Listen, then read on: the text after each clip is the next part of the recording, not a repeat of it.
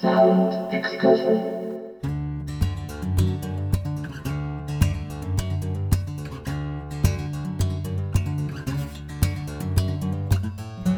こんばんは、ヒッコリーの久野久志です。ヒッコリーサウンドエクスカーション。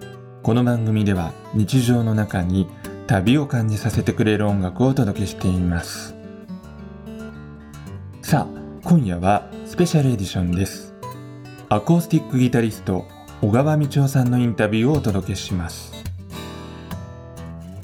小川道夫さんはギタリスト、そして作曲家、90年代から音楽活動を開始し現在までに7タイトルのアコースティックギターソロのアルバムを発表されていますギターの可能性を広げるテクニックとオリジナリティあふれる楽曲が注目を集めその音楽はジャズロック現代音楽民族音楽アンビエントと幅広いルーツを持ち映像的で聴く者のイマジネーションをかきたてるギタースタイルは唯一無二というプロフィールとなっていますね。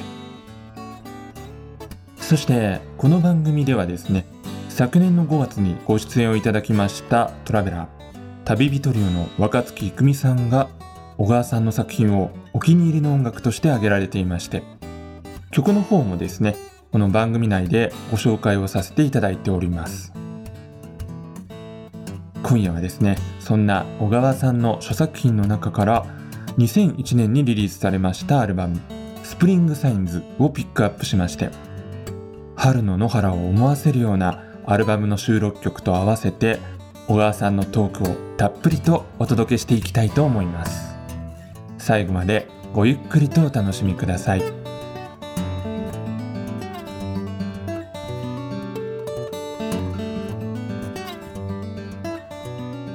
ヒッコリーサウンドエクスカーション。それでは今夜はギタリストの小川道夫さんと春を探しに行く旅へ出発です。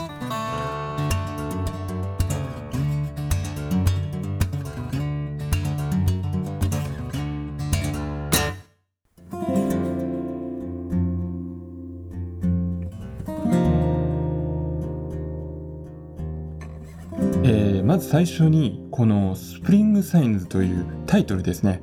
はい、このタイトルに込められた意味というのはどのようなところだったのでしょうか、そうですね、あのまあ、春の兆しというか、サインですね、うん。自分はよく結構歩くのが好きなので、はい。こうあちこちにこうだんだん冬から春にかけて、いろいろとこう春の兆しみたいなのがね、あの感じられる、そういう、うんなんか自分なりの春を探すというか、春探しの、うんうん、アルバムを作りたかったんですね。うん、小川さん住まれているのは栃木でしたっけ？へそうです、栃木の鹿沼市というところ。えはい。じゃあやはり周囲の環境というのは自然豊かな感じなんでしょうか？ええ田舎ですね。まあ、ええ長野県も田舎ですからね。家から離れるともう本当にこうは山というか、山や川が広がっていて、自然が広がっていて。じゃあもう、ええ。うちと似たような感じですね。あ、そうですか。やっぱ規模は違はい。うと思いますけどね、そちらの方がいやいや雄大な感じですすけれども。えそしてこのアルバムなんですけれども、えはい。結え。え構あのグロッケンシュピールとかええ。いろいろなギター以外の音も効果的に使用されていますよね。あのーまあ、自分の好きな音楽っていうのが本当に幅広いんですね。うんちょうど多分2000年頃っていうのは、えまあ、自分ブライアン・ウィルソンが好きなんですえ、よ。ブライアン・ウィルソンのペットサウンドとかうんがうんちょっとリバイバルしてた頃で、そうですねそ。のそういうペットサウンドを聞いたフォロワーというかミュージシャン新しい若いミュージシャンが、ハイラマンズとかそうですよでね。ハイラムズとか、うんそういう人たちが自分の DIY 的なレコーディングっていうのをうん、え始めたそういうブームがあったんですね。ありましたね。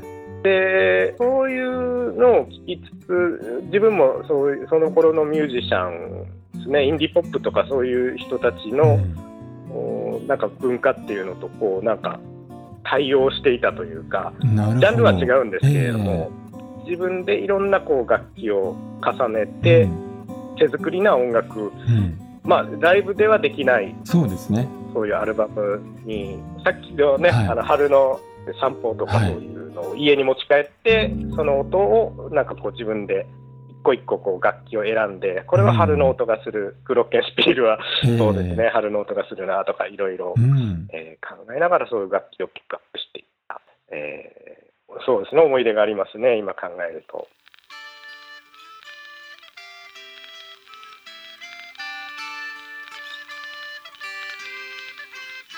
ヒッコリー、久野久志がお送りしています。サウンドエクスカーション。今夜はギタリストの小川道夫さんのインタビューをお届けしています。さて、以前ですね、当番組の中でも小川さんがアイルランドの18世紀の義勇詩人ですね、はいオキャロランの曲を演奏されている音源をかけさせていただいたことがありまして、はいこのアルバムでもですねアイルランド音楽の影響を受けたような曲が何曲かあるんですけれどもはい。小川さんがアイルランド音楽に見せられたきっかけというのはどんなところからだったのでしょうか？そうですね。自分はまあ本当にいろんな音楽を聴いていてうん。と特に洋楽っていうのがこう子供の頃からあの好きでええ。それでアメリカやイギリスの音楽、まあ、ポピュラー音楽ですが、はそういうものをよくこうあの FM で聞いてたんですねラえジオで。えそれでイギリスのはい。バンドで、フェアポートコンベンションというはいはい。バンドがあるんですけれども、そのバンドっていうのはあのイギリスやアイルランドのトラディショナルミュージックですね民謡ですね、それをロックにアレンジするというで、あのーことを初めてやったバンドでこれがうん70年ちょっと前ぐらいのバンドなんですけれども、1970年ですね、はい。そのフェアポートコンベンションというバンドを聴いてその英国アイルランドのトラディショナルに入ったわけですねうちは。そこから入ったんですね。そうなんへです、え。はい。うん。それでこうだんだんいろいろそのイギリスアイルランドのトラディショナルうん。のバンド。で例えばいあのアイルランドのボシーバンドえとか、えそういう、えーアイルランドのバンドを聴き始めて、それでオキャロランというええ。その、えー今から300年前の義乳詩人はい。の作曲家に行き着いたという感じなんです。それははい。中学生とか高校生ぐらいの頃のお話ですかね？そうそうですね。うん。ちょうどそのあのちょっと記憶が定かではないんですけれども ピピーター・バラカンさんとかのはいはい番組で多分そういう中で流れた記憶がうん。あったんですいね。やあのその当時でそういう音楽を聴かれてたというのはかなり渋い学生さんだったんじゃないかなと思うんですけれども。確かに周りにはこういう音楽を聴いてる人は そうですね。いいななかったですか？えええ。そうですよね。まあギター好きの友達はうん。いたんですけれども、さて、えーそしてですねこのアルバムのジャケットに目を向けてみたいと思いますけれどもはい。これがちょっと面白いというか不思議な色合いの写真が使われていまして、はい。これはトイカメラで撮影された写真ですかね？えーとですねこれはあのーうん。あの僕が依頼したデザイナーが撮った写真なんですが。デザイナーさんが撮ったんですね？そうなんです。あそうなんですね、ええ。多分これはトイカメラか何かそういうものだと思うんですけれども、なるほどはい。ちょっとあの曲名ではい「ロモ」ってあったじゃないですか、はいはい。だからこれロモを使ってるのかななんて思ったりもしたんですけれども、あなるほどなるほど、あうん。深読みしていただいてあ深りがとう。ございますまいましたけれども。でも結構あれですよね。小川さんのインスタグラムでも、トイカメラみたいなものを使われているものがはい。ありましあたよね、のーまあこのおアルバムもそうなんですけれども、はいはい。あのーニューアルバムでもね、あのートイデジトイカメラのデジタル版みたいなのもあって、あの一時あのビスタクエストという、はい。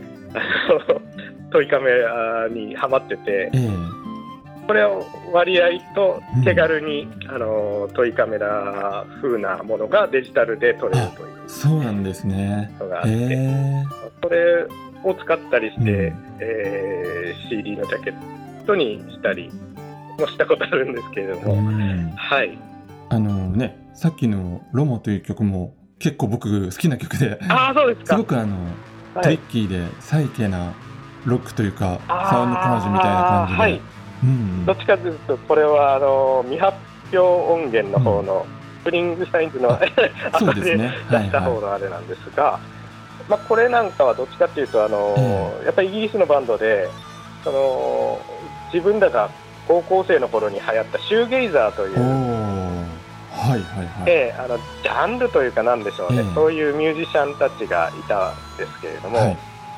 例えば「マイ・ブラディ・バレンタイン」とか、はいはいはい。ライド」とか、ええ。えそういうものもあのアコースティックと一緒に並行に聴いてたんですよ。えいや、ええ。これはすごいよくわかりますね。あこれ聞いてると、うん。あのステレオラブとかね、あそういうのだったので、あーなるほど。はい、なんかあれですね小川さんのアーティストイメージってえちょっとヒーリングミュージックというか、えはい、そういう感じのイメージを持つ方も多いんじゃないかなと思うんですけれども、実はその辺の音楽からも影響を受けているということなんですかああ、もうそうする、どうなんでしょうね、あのーまあ、アコースティック音楽というイメージがね、あのーこう偏ってると思うんですけど、自分はあの作曲をするにあたって、はい。やっぱりいろんなジャンルの音楽からね、影響を受けるというか、ええ。えそれはアコースティック以外の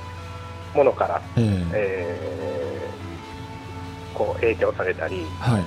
逆にそっちからこうアコースティックにあの還元したりっていうのがあのー自分のなんか元最初からそういうコンセプトというかねあのあまりこうアコースティックの方のイメージに固まらないそういうものが好きなので、なるほど。えなんかそれがひょっえとしたら、えあの僕みたいなリスナーでも、えはい、とっつきやすいというか腑に落ちる部分が多いところがある理由なのかなとちょっと思いまして。あー。多分年代的なあれもあるのかもしれないそうですね。僕多分小川さんと同じ年なんですよ。生まれたああ年ってそうなんですか。74年ですよね。74年です。ああじゃあ僕一緒ですね。あそうですか。うん。そうすると多分そういうなんかすえごいよくわかる、え音楽というかそういう時代の空気みたいなのをそうですね。っていうのがね、あのええあのあると思うんです。はい。え。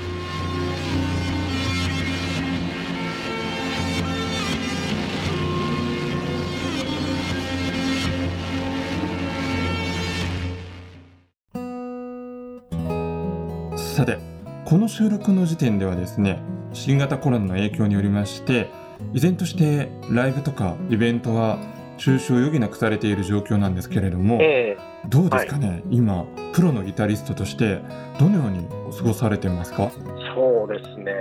もうあの、ええ。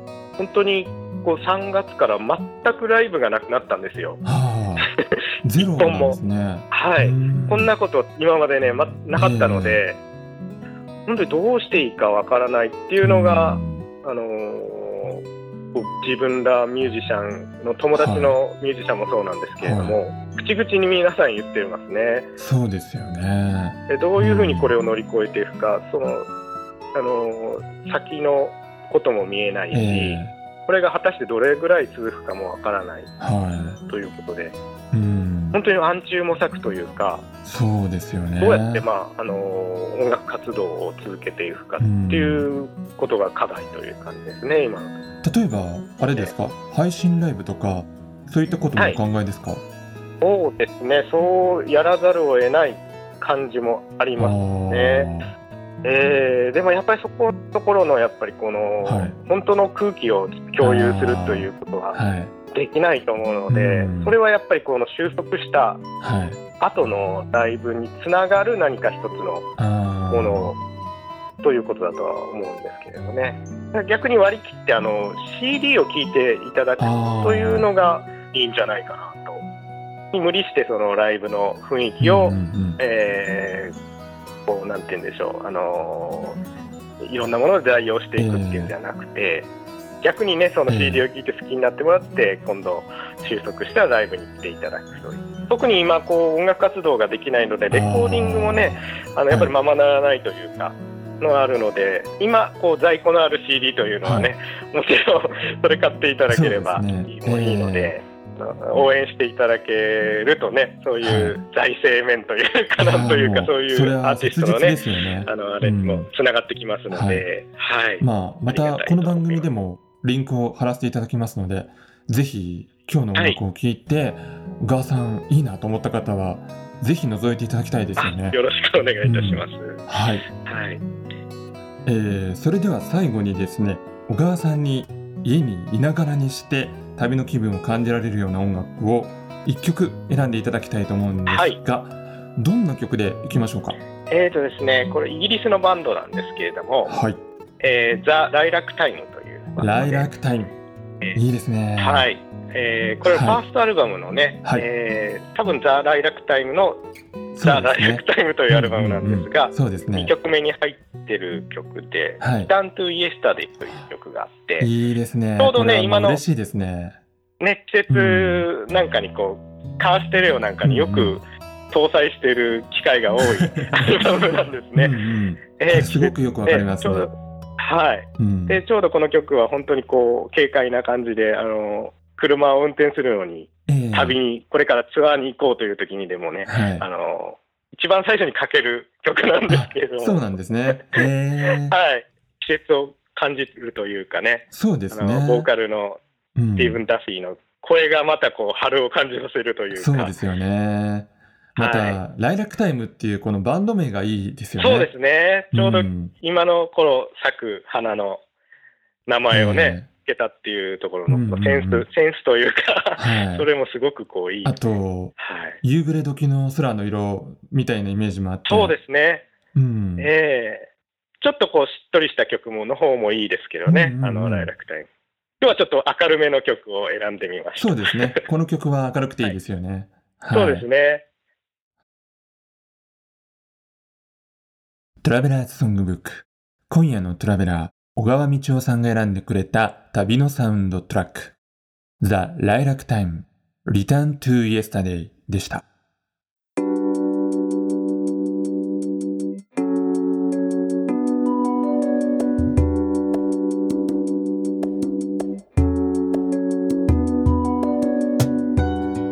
お送りしてまいりましたヒッコリーサウンドエクスカーションお別れの時間となりました。いやー今日の小川さんとのお話楽しかったですね。まあおそらくですね数ある小川さんの引き出しの中から僕でも理解できそうなところを開いてくださったんじゃないのかななんて思うんですけれどもライラックタイムとかね選んでいただきましてなんだか嬉しくなってしまいました。そしてそんな小川さんの内時間の過ごし方なんですけれども最近は心理学とか社会行動学などの読書に充てる時間が増えたそうです。スペイン風邪やペストの時代のパンデミックと創作。そしてルネッサンスのような平時では生まれえなかったような新たな潮流。そんな施策を深めておられるなんてお話もお伺いしました。そうですね。確かにそれは今だからできることの数少ない一つですよね。また自分も小川さんの音楽を聴いて春の空気で満たされながら時にはまた深く深く内側に戻って旅の在り方をリセットしてみるというのもいいのかもしれないななんて思いました。それでは来週も同じ時間に旅をしましょう。ヒッコリーサウンドエクスカーションナビゲーターは久野久志でした。バイバイ。